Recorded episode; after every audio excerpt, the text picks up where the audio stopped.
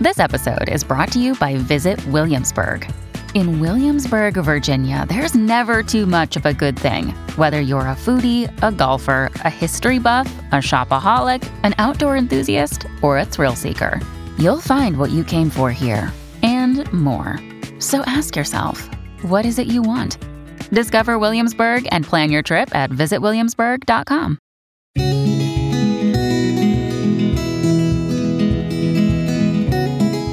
All artists are inherently innovators. We live in a constantly changing world with new technologies and tools at our fingertips. This episode of the Quilting Arts Podcast focuses on innovation and technology as applied to art quilting. When is it appropriate?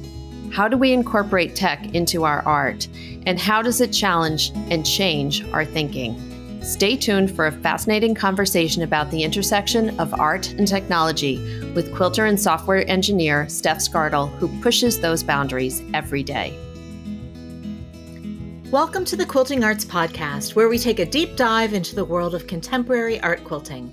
I'm Susan Brubaker Knapp, and I'm here with my co host, Vivika Hansen DeNegre. Hey, Vivika. Hi, Susan. How are you? I'm good. Cool. I am so glad to be getting ready for this podcast and talking to you on a cool August day. It's been really hot around here. It's pretty cool here for North Carolina, too. So it's a nice break, but I know what's around the corner more heat and humidity for at least another month. Blah. Exactly. I know. I, well, I've been really anticipating this conversation for a long time and thinking about technology and art and how they sort of mesh and meld and sometimes act like oil and water and sometimes act like you know catalysts for one another because um, for the last like five or six months i've been working on our winter issue of quilting arts magazine which is going to really talk a lot about technology and art and how they definitely and how science basically is a very big part of what we do as artists. So it's sort of felt like the right thing to do to have this as a topic for the podcast yeah, it'll be fun. Really fun to talk to her.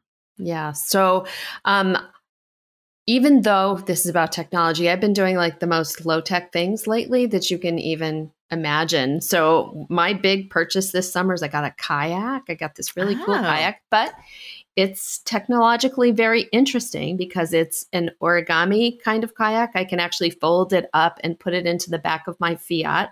So, I feel very cool running around Connecticut with my uh, with my folded kayak in the back of my um, car. But I've been really enjoying being on the inland waterways around my town. Actually, I haven't gone all over Connecticut yet, but um, just doing some fun things that are low tech. What about you? What has your summer been like? Well, your story about the kayak reminds me a little bit that my local area where my neighborhood is around a lake and on Labor Day they are having a cardboard boat race. So people are making boats out of cardboard.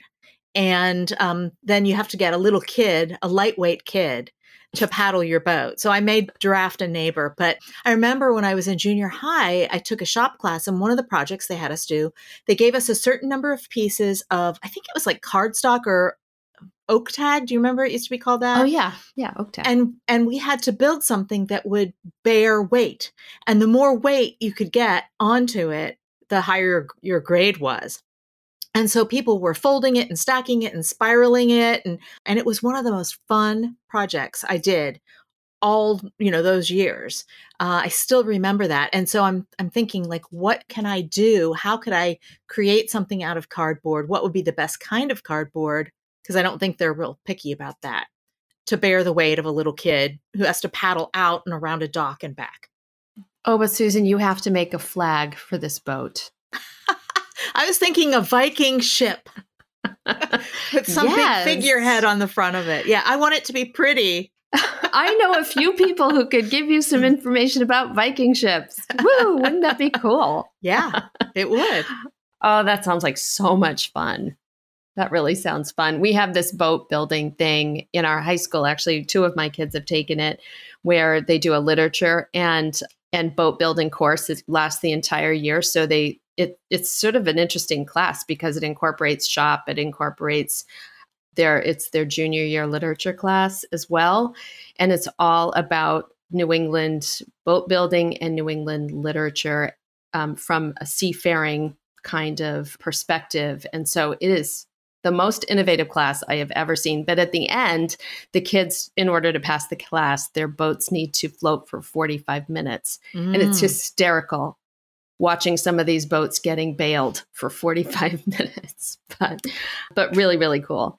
Yeah, well, I think it's interesting when you combine kind of two or three different ideas and pull them together. Like it has to do this and it has to do this and it has to be visually beautiful at the same time. Right those challenges sometimes bring out the best in us and bring out the most innovation. Well, you know, that is one of the reasons that I think that technology and art are just so closely tied. Uh, because, you know, you think about, for instance, making a garment.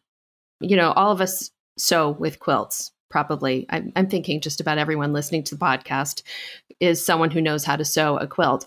And that's a flat two dimensional object. But when you start thinking about how do you make it three dimensional, how does it fold around your body? How does it it make that form? And you know that's that's just the first part of it and is it flattering at the end um, is always the question mm-hmm. that i answer no when i'm making a garment because I can't seem to quite, you know, get over that hump. But, you know, you have to use math, you have to use science, you have to use art in order to make all of those things work. It's really sort of a, an interesting thing. Yeah, and I'm I'm not very good at math and I'm afraid of math, so I avoid math as much as possible, but every now and then I do have to confront it and and work with it.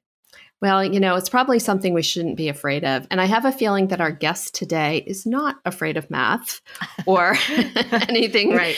to that extent because she's an engineer. And so, you know, if you're if you're an engineer, you have to really be thinking about that. But when I also think about my my quilting friends in this general area that I live in, I have a, a group of quilters that before working in publishing, I, I, definitely met with them every week. And now it's more like three times a year.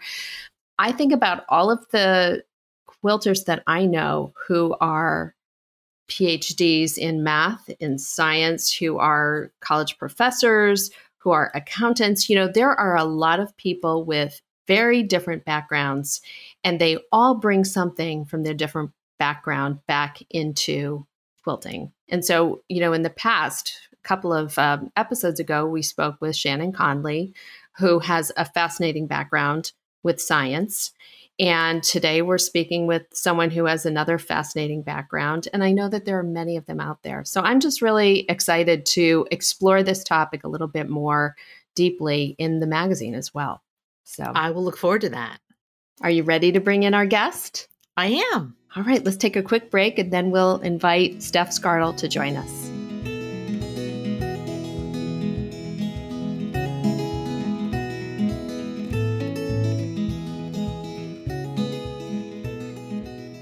Let me introduce you to today's artist in residence, Steph Skardal. Steph Skardal is a quilt designer, educator, and maker who loves finding the balance between order and chaos in her quilts, mixing hard geometric lines and structure with an element of randomness in texture, color, or layout.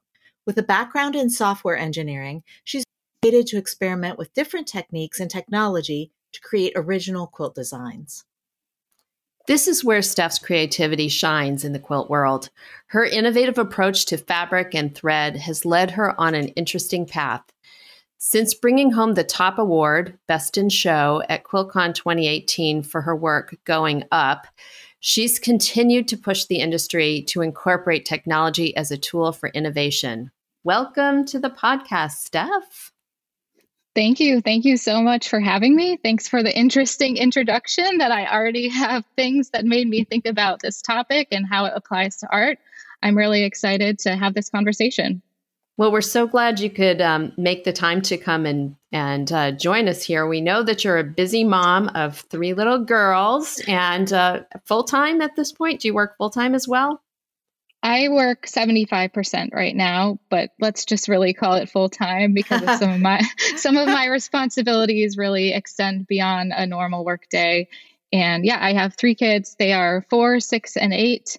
Two of them are heading to elementary school very shortly here and one of them is at daycare. They're at daycare regularly And yeah, so I my my work and life is pretty busy, but happy busy. Well, I have to say one of the one of my favorite memories from QuiltCon was watching you walking around QuiltCon, having just won the biggest award. And, you know, I'm just so proud of whoever wins that award because it's so huge. And you're just carrying this cute little baby with you. And I think that I've seen your youngest child at several different QuiltCons standing in front of quilts and um, enjoying the glory with her mom. I just think that's so adorable. Yeah, that was a, a very big surprise. And I, I was very happy. And the MQG was very uh, helpful in letting me bring a baby. She was still nursing a little bit at that time. And I was shocked at what at the output, but I really enjoyed attending that QuiltCon. And I've, I've been to several QuiltCons uh, over the years, and it's been a great experience. So, can you tell us a little bit about how you started quilting? Because I have a feeling that you haven't necessarily been quilting all that long, and yet what I have seen has been astounding that's coming out of your studio. thank you. So I started sewing a lot of apparel when my youngest, my eight year old, was about six months old. I was, I shifted from working full time to working half time, and I kind of wanted to start having a hobby uh, to work on while she was awake and, and something she could kind of crawl around. And so I did sew apparel for a couple years, but then at some point, my kids stopped being interested in what I was making. they they wanted, you know, and and there's kids get things dirty at that age and it was it was really hard to be making these nice apparel pieces putting a lot of time into them and then seeing them stained or get dirty right away and so i kind of dabbled in quilting and that my first quilt was in 2014 and then um, i kind of i didn't really like it because it took a lot of time relative to apparel I said, I think after I finished my first quilt, I said, I'll never make a quilt again. And of course, we all know where that ended up. never but, say never. Yeah, exactly. Oh, that is a very les- a lesson I've learned. And then I think a couple years after that, I really got inspired and I decided to give myself a personal challenge of making one original design quilt per month. And that was really just a, a pattern or a habit that I'd had uh, learning other hobbies to kind of have a daily challenge or some kind of accountability. And that resulted in 12 quilts. That was in 2016. And I did find a local group to kind of support that. I was in an open sew locally and I learned a lot throughout that throughout that year. And then um, after that, I I had another. That was around the time I had my third kid, and so I was sewing during all this, and really I got very into quilting around that time and and have kind of continued it. So i would say for the last 5 years i've been quilting a lot and and really making an effort to practice it regularly.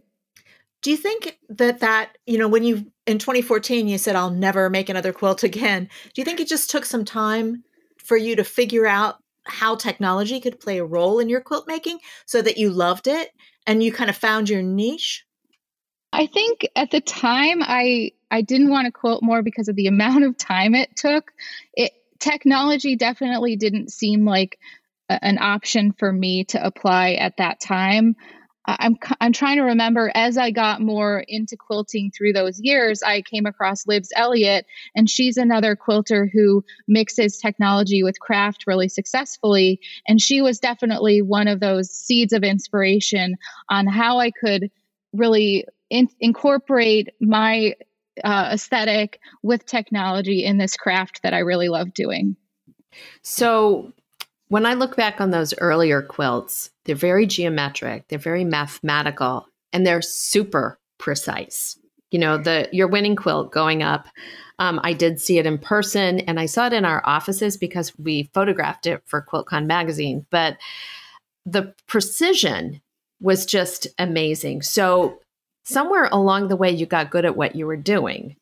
Because you know one thing that that drives me a little bit crazy is some people feel that technique isn't as important. And you know for certain things um, certain techniques aren't important but when you are trying to be precise and you're not precise it's noticeable. But when you're trying to pre- be precise and you are super precise that is also noticeable. So is is that precision and but also that sort of like jogged straightforward thinking like i'm just going to get good at this and it's going to take me 12 months but I'm going to get good at this. Is that something that has driven you? Yeah, I, I, I wouldn't say that precision specifically drives me, but I, I do like to say that that first couple of years quilting, I was controlling things that I could control. But in my personal life, I had small children, and anyone knows that small children have a lot of unpredictabilities. so I think I really like, you know, that was the way I could exert that desire to have precision and control. And as for getting better, I mean, I'm, I'm a pretty disciplined person in terms of like, here's a thing I want to improve upon. How do I improve upon that? And kind of building a structure to to improve and and having the kind of the self-awareness to say here's where it could be better you know and even that requires kind of setting your ego aside and saying here's where i think i could be better how can i accomplish that goal so clearly i'm very task driven and and kind of building a foundation of having one quilt per month to finish, it means I'm I'm doing it, I'm getting it done, but I'm also kind of supporting that with other people that help me along the way. Are you still doing one quilt a month? One project? No. no, I I don't have that goal anymore. I, I've I've shifted more to using Instagram as accountability. Um, so I, am on Instagram a lot uh, at Steph mm-hmm. and I I've tried for the last few years to post every day to uh, really have that discipline and in sharing my process. Now I've kind of loosened that a bit too, as I've as I've gotten a little overwhelmed with social media and and kind of taken a step back and just I just want to make sure that that discipline and structure supports you know like me still being motivated and inspired in quilting. I've really enjoyed watching some of the processes that you've done lately on Instagram that have incorporated a laser cutter. Now, this to me is fascinating because, you know, when I think of tools and technology for quilting, that particular tool never came into my, you know, wheelhouse here. So, how did that happen to inspire you? Yeah. And I also want to know what exactly it is and how it works. And I, I read something where you talked about it smelling burned a little bit until you wash it. So I I have no idea what that is. So if you can explain it, um, what it looks like and how it works, all that kind of stuff, I would love that. All right. Well, let's see. How did I get into this? Is I guess the first question. I a couple years ago, another quilter in the quiltiverse took one of my designs with my permission and translated it to um, wood to be cut via a laser cutter into wood shapes. So she made just like a, an embroider a, an embroidered piece that I could then add embroidery stitches to, and then she made um, a needle a needle minder to that I could attach a magnet to from from my designs, and that really sparked it a couple years ago for me. However, I wasn't in a point in my life where I could. Uh, this is right before we moved from North Carolina to Ohio. So I was really excited at that time, but it wasn't a point in my life where I could really invest and explore what what a laser cutter could do, kind of translating quilt designs to other mediums. And so then fast forward uh, to this year, the beginning of this year, and I decided that I was in a position to explore that further. When I bought a laser cutter, and I'll go into it what that is in a minute. When I bought the laser cutter, I never thought I would be cutting fabric, fabric or pre-quilted pieces. So that that was kind of a surprise. Now, a laser cutter is it's kind of like a long arm, but instead of stitches, you're lasering stuff. So you're li- cutting through different materials a lot of commercial or like a uh, consumer level laser cutters are used for wood, acrylic, and they engrave things. You can get special tools to put like uh, tumblers on them and add engraving. So you might go on Etsy and find people will do custom engraving for parties or gifts, which is really awesome. So when I bought it, I thought, oh, this is kind of an interesting toy to see how I could incorporate it and ha- have my quilty designs in another medium. Oh, and the other thing that most recently sparked it is my husband got a 3D printer, and really I was just jealous of him because he has he works. He's a scientist and he works in 3D printing. So he got one. Uh, he has 3D printers at his work, but then he got one uh, for the house and and to kind of play around and experiment with. And I was really jealous because I was like, oh, I really like it. You can do cool things, but I really want to do things with wood instead. I really love how wood looks. So, anyways, I I purchased it earlier this year. It was right around QuiltCon together this year, and I was like, okay, I'm going to wait to open the box until after QuiltCon together. you were busy during QuiltCon together. You were working. yeah, I was really busy, and so I, I I ended up opening it a few days before QuiltCon together, and and just playing around and cutting cutting some acrylic. I translated kind of some quilty designs like log cabin and even embroidery ideas over to material like wood and, and acrylic. And then I had trimmed a quilt very aggressively.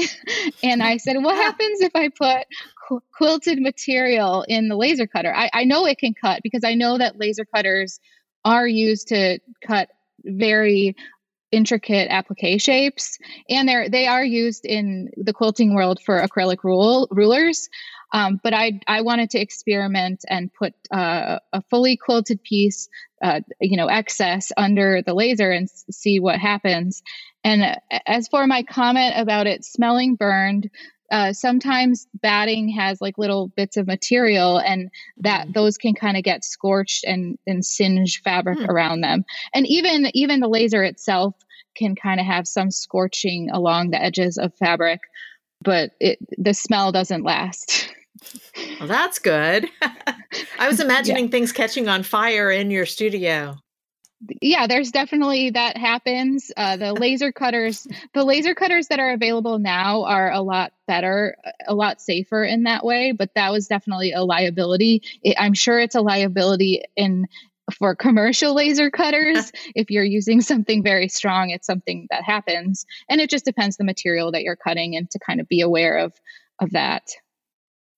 When you need mealtime inspiration, it's worth shopping Kroger, where you'll find over 30,000 mouth-watering choices that excite your inner foodie. And no matter what tasty choice you make, you'll enjoy our everyday low prices, plus extra ways to save, like digital coupons worth over $600 each week. You can also save up to $1 off per gallon at the pump with fuel points. More savings and more inspiring flavors make shopping Kroger worth it every time. Kroger, fresh for everyone. Fuel restrictions apply.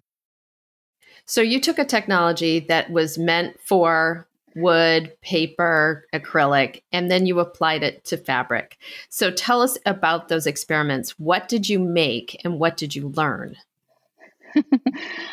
I I did make, let's see, I made some earrings.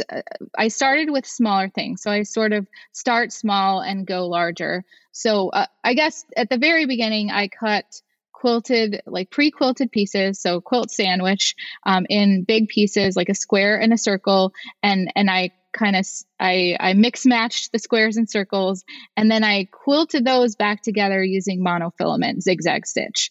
So like I, I went along the edges and I joined all these pieces. So that was one of my first pieces. And then I wanted to kind of test the boundary further and go smaller. And so I cut really, really tiny squares and circles. And I, and because a zigzag stitch is really too big for a scale, these were one half inch square little tiny pieces and one quarter inch uh, circles and and so i ended up uh, gluing those to uh, a stabilizer and then monofilament stitching uh, straight lines across so that's kind of some of the things i've explored with I also uh, explored cutting cork and fabric together to make crowns, uh, birthday crowns for mm-hmm. my youngest who turned four this year. And then I, I tried experimenting on other more intricate shapes. One of my friends uh, has foundation paper piecing designs, and I asked her if I could translate her design to the laser cutting and that worked out. I did a lot of the same things where i i cut the pieces i glued them together and then i monofilament stitched them all together. So that is cassandra beaver's tiger. Am i correct there? Yes. Yeah. Yes, so correct.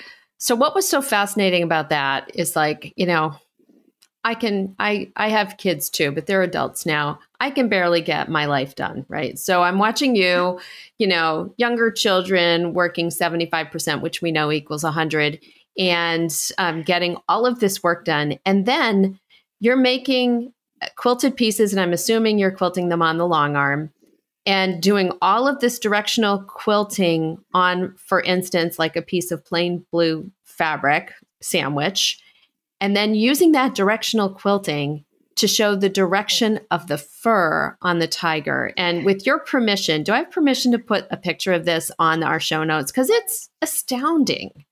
Yes. It is yes, astounding. So you had to make all of these quilt sandwiches and then you had to cut them because I'm assuming you could, you know, easily somehow translate that pattern into something that could be cut. And it's almost like it's been cut without a seam allowance. So all of the pieces fit together maybe more like a stained glass window than they would like a like a quilt in the sense that there but there's no grout in between. And then you quilted it all together. It's really interesting. It's really different. I have never seen anything like this. Thanks. Yeah, it's it, there's no seam allowance. So foundation paper piecing, as you know, it's worked. Uh, it's it's line art, and you're kind of the solve the problem solving that goes into a foundation paper piecing is how am I going to piece that together in different chunks. For me, the the question, uh, you know, I took that design and I translated the line art to a, a laser design, laser format, and then I pieced it together. So the actual piecing part was easier. The preparation took a lot more work. You know, when I think about modern quilts, it used to be that you would, part of the descriptor of a modern quilt is that it had to be functional. The tiger's not functional. And, you know, going up, that's totally functional that would be a functional quilt. And your little um, your earrings actually are functional but they don't keep you warm. Are you an art quilter or are you a modern quilter? Or are you just a quilter or just an artist? Or how do you describe yourself? Oh that's a good question. I prefer not to think about the labels too much, but I would definitely say that some of the work related to using the laser is more on the art quilting side of things.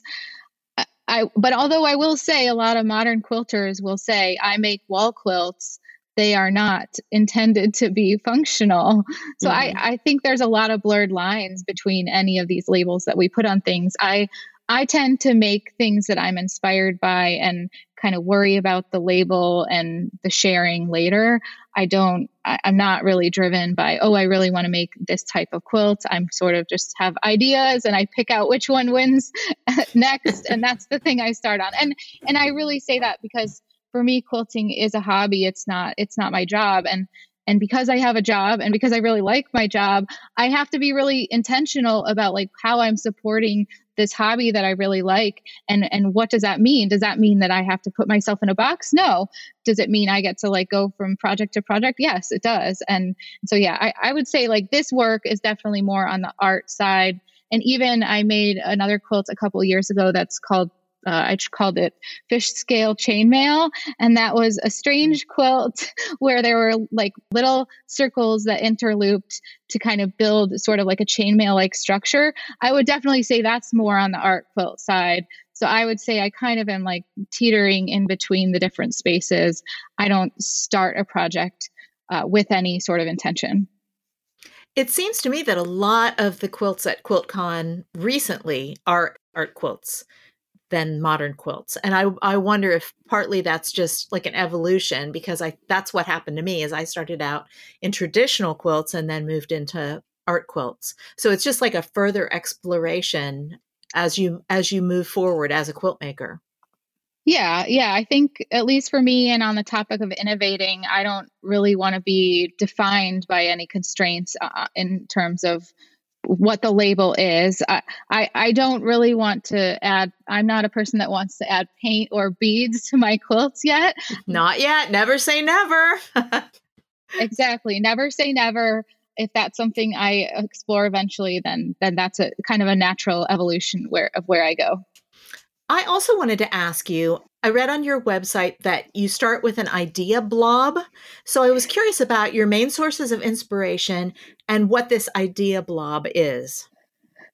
uh, I I think I describe an idea blob as uh, something that's really like a really tiny seed of an idea, and then maybe I'll start seeing other things in the world. And a lot of my inspiration does not come from quilting specifically. I like to look at other textiles, other um, other areas of art, even, and then and then kind of like starting with an idea. Like for an example, I just started uh, an improvisational piece, and my idea is that I want to make a improv drunkard's path and and really kind of thinking about like what does that mean uh, what is a traditional drunkard's path and then like how do you make it improvisational?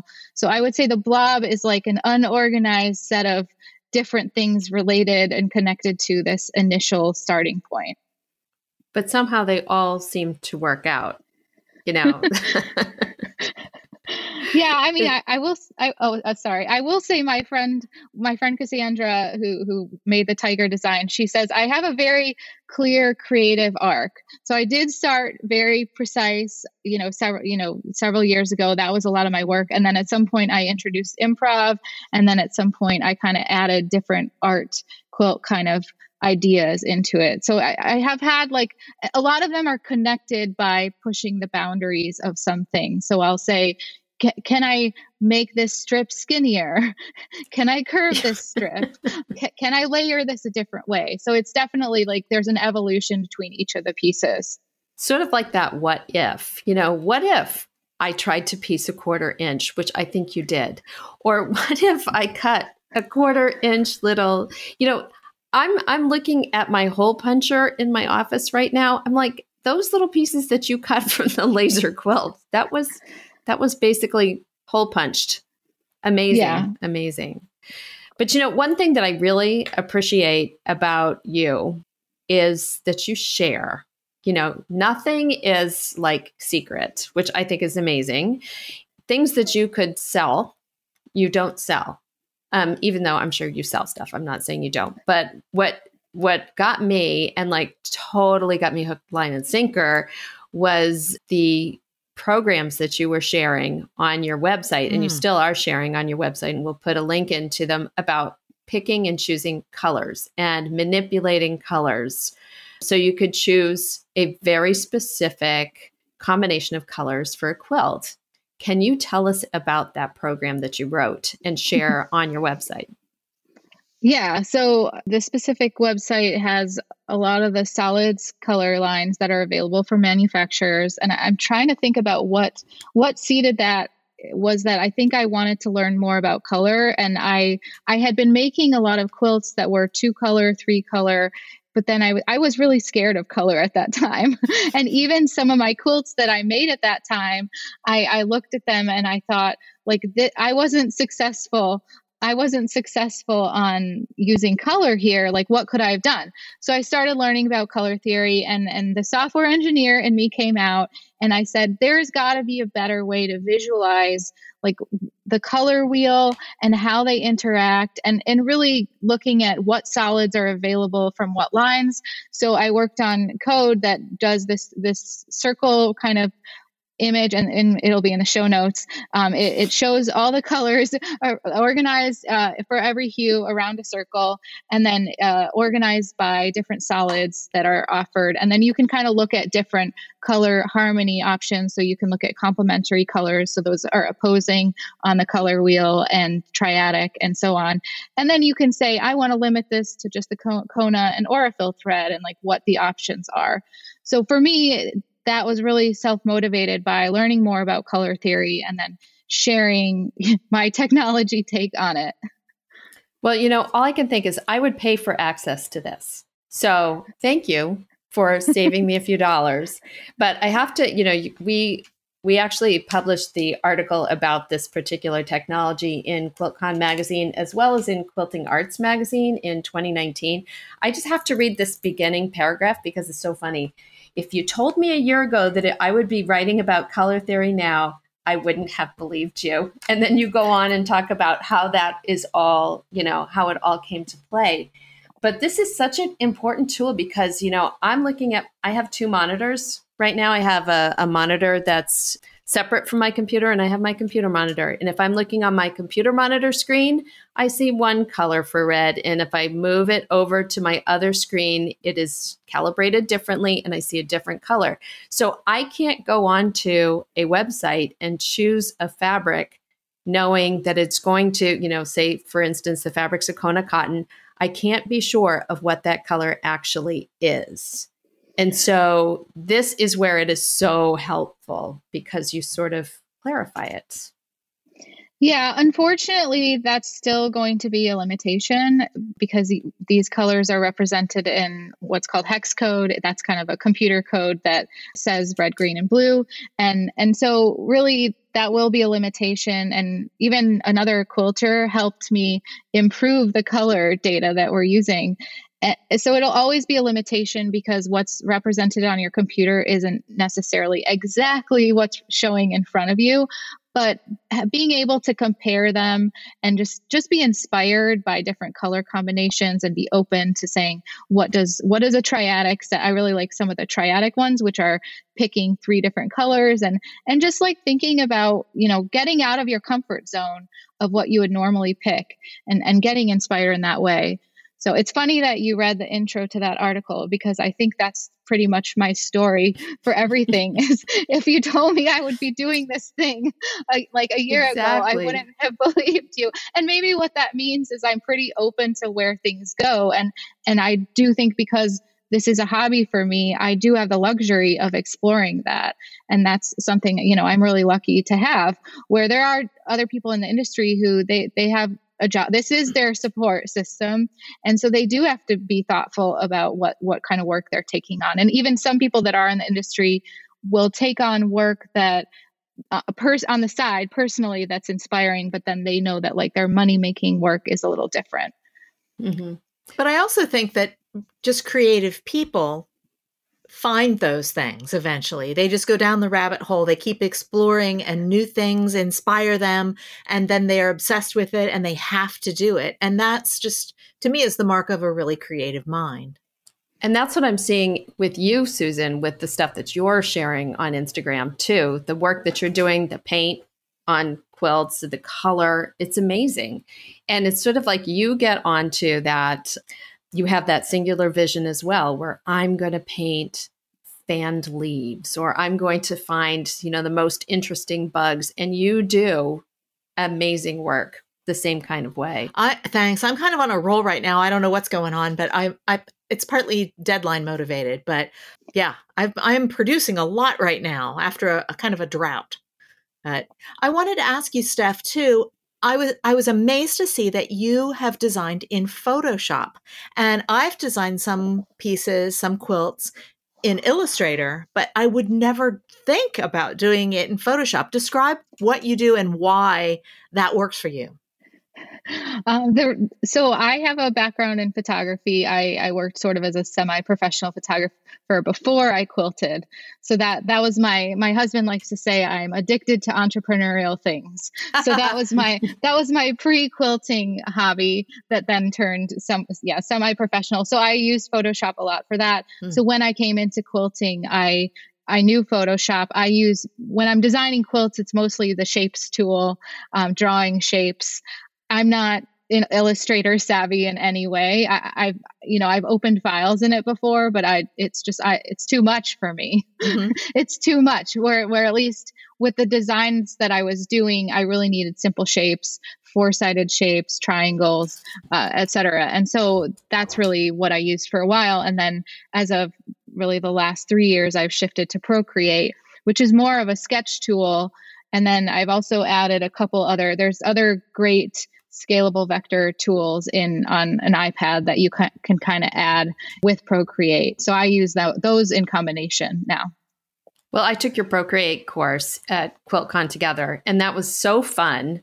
I made I made horrible images, but that's okay because that was me learning too. But you got me inspired, and I'm actually in the process of charging my pencil to get it out again. You know, it's so fun to see how you can pull in all of these tools that we, you know, we use for different things. And we're we're created for different things but they can be used absolutely for design and quilt design. Yeah th- thanks for taking my class. I i think I am looking forward to. I'm teaching uh, two Procreate classes at uh, the upcoming QuiltCon, and one of the things I missed at QuiltCon together was that interactivity. And so I'm I've really been doing a lot of thinking about that interactive feature in learning new tools. And really, yeah, like I think a lot of this this experience that I have is looking at a tool and thinking about how I can apply it to quilting and how I can apply it to my aesthetic. So it doesn't, you know, lasers or Procreate or Photoshop, like knowing there are tools and even long arms and domestic machines. I like to say, like, when you look at a quilt and you either long arm or domestic quilt it, they're just both different tools and they have trade-offs and and they're going to bring different things. So I think about like what tool do I want to use to finish my quilt eh, or what what tool do I want to use to sketch something out? Is it is it something more sketchy and flowy or is it something more precise? But you know, the tool is only as useful as the person who's pushing it. So you know you have to have the ideas you have to have the innovation and the the creative mind behind it in order to make something different and unique. And and both of you have that which you know i'm really pleased that i know you. So i can i can bask in that glory. So here's here's um, my last question for you steph and that is what kind of new tools do you see that are out there or or tools that are existing that are going to be used differently in the future? Do you see anything out there on the horizon for us? um, I I don't have a good answer for that. I think let's see from a digital design perspective there's a lot of great tools i think an ipad there's so much functionality on an ipad that i could see that taking over illustrator i could see someone coming out with a really great quilting quilting tool that works on an ipad um, I'm not one to buy a lot of notions, except obviously a laser cutter. So I could see I could see a laser cutter, a, a few people kind of playing around with that more, or even smaller businesses owning a laser cutter and making different types of things available to quilters. Yeah, I'm not I'm not big on like pushing notions or I haven't I don't know if there's any great inventions out there. Well, here's another version of that same question, and that is if you could you know, not having to worry about money. If you could have one gadget, gizmo, piece of technology, what would it be? Because I've thought about that and I would like to at least have access to an electron microscope because I love seeing things super close up and seeing all the detail at a cellular level or beyond. And so, anyway, that's a question for you. What would you want? I would want a better long arm. I I would want a long arm with a computer probably. I think that would be really exciting. I and also a long arm with channel lock. but I at the same time like I I don't know, I feel like I'm happy with all the tools I have. So I I guess ask me again in a month and maybe right. I'll a new answer. I'd like the time to use them and to really learn them. I would love to have like a two week intensive with Procreate or a two week intensive brain dump from either one of you. Like if we could do airdrop of your knowledge and I could just be the acceptor on the side, I think I would really enjoy it. I think, you know, so many of us have tools that could be pushed further. Like I look at my sewing machine, I'm like, I could be doing a lot more with that. I know I could be. I've actually got Illustrator on my computer and I need to learn how to use it. And my um, Photoshop is used for sizing images right now. So, you know, I know that there are things that all of us have in the back of our minds that we would love to explore more. So that's just life. Yeah, and I guess to to wrap this up or relate to the intro is I I went and laser cut a bunch of things but then i really wanted to say what is like the most simple thing i could make and i i chose to hand hand sew hand piece a double wedding ring so i really mixed the two extremes of using technology for something but then really just the enjoyment of hand hand piecing something that i really wanted to make so i think yes, tools are awesome and they're they're amazing to explore th- new things, visualize. But at the end of the day, like I really enjoyed hand piecing. And when I finished that project, I was like, what am I going to do with my hands for, for, for now? time to cut, time to cut some new paper pieces and go for it. But thank you so much for joining us, Steph. This has been a great conversation. And I'm going to be uh, putting up some of the photos that we talked about from the quilts and all the wonderful things that you've done. Thanks a lot. And I can't wait to see what you do next. Thank you. I don't even know what I'm going to do next. Thank you again for having me. Thanks. Thanks. Well, as usual, I have a quote. Um, this is a quote by Albert Einstein, who said, After a certain high level of technical skill is achieved, science and art tend to coalesce in aesthetics, plasticity, and form. The greatest scientists are artists as well. Isn't that the truth? And you think about art as being so much more than just a painting because a lot of people just think about it as a two dimensional thing. What Einstein says applies to beautiful bridges, it applies to architecture, it applies to design, product design, etc. It yeah. all comes together. I went recently to the Van Gogh exhibit, the immersive Van Gogh exhibit that's all over the country in many different locations right now, where they show Van Gogh's on big walls inside like industrial sites. And it was really fascinating. And it made me think a lot about how the people who put that together used technology to bring Van Gogh's work to us in a totally different way. And um, what a different experience that was than looking at the Van Gogh pieces in the museum. Both wonderful, but in different ways. Don't you wish you could bring him back? Mm. I sometimes I just wish I could bring him back and hold his hand and say, it gets better. hang in there and make more good art. Not only hang in there, but thank you. You know, because just just speaking of Van Gogh, we took our kids to Paris a few years ago as a really special family trip. And the last day we went to I think it's the d'Orsay Museum in, in Paris, and my daughter could not drag herself away from just looking at, at one of his, his paintings and just being pulled in. And you think about the technology that that man had at his fingertips. It was a brush, it was some paint. He knew how to mix it, you know, he knew how to apply it, that's for sure. Yep. Well, thank you so much for joining me yet again, Susan, for a wonderful podcast. And thank you all for listening to the Quilting Arts Podcast.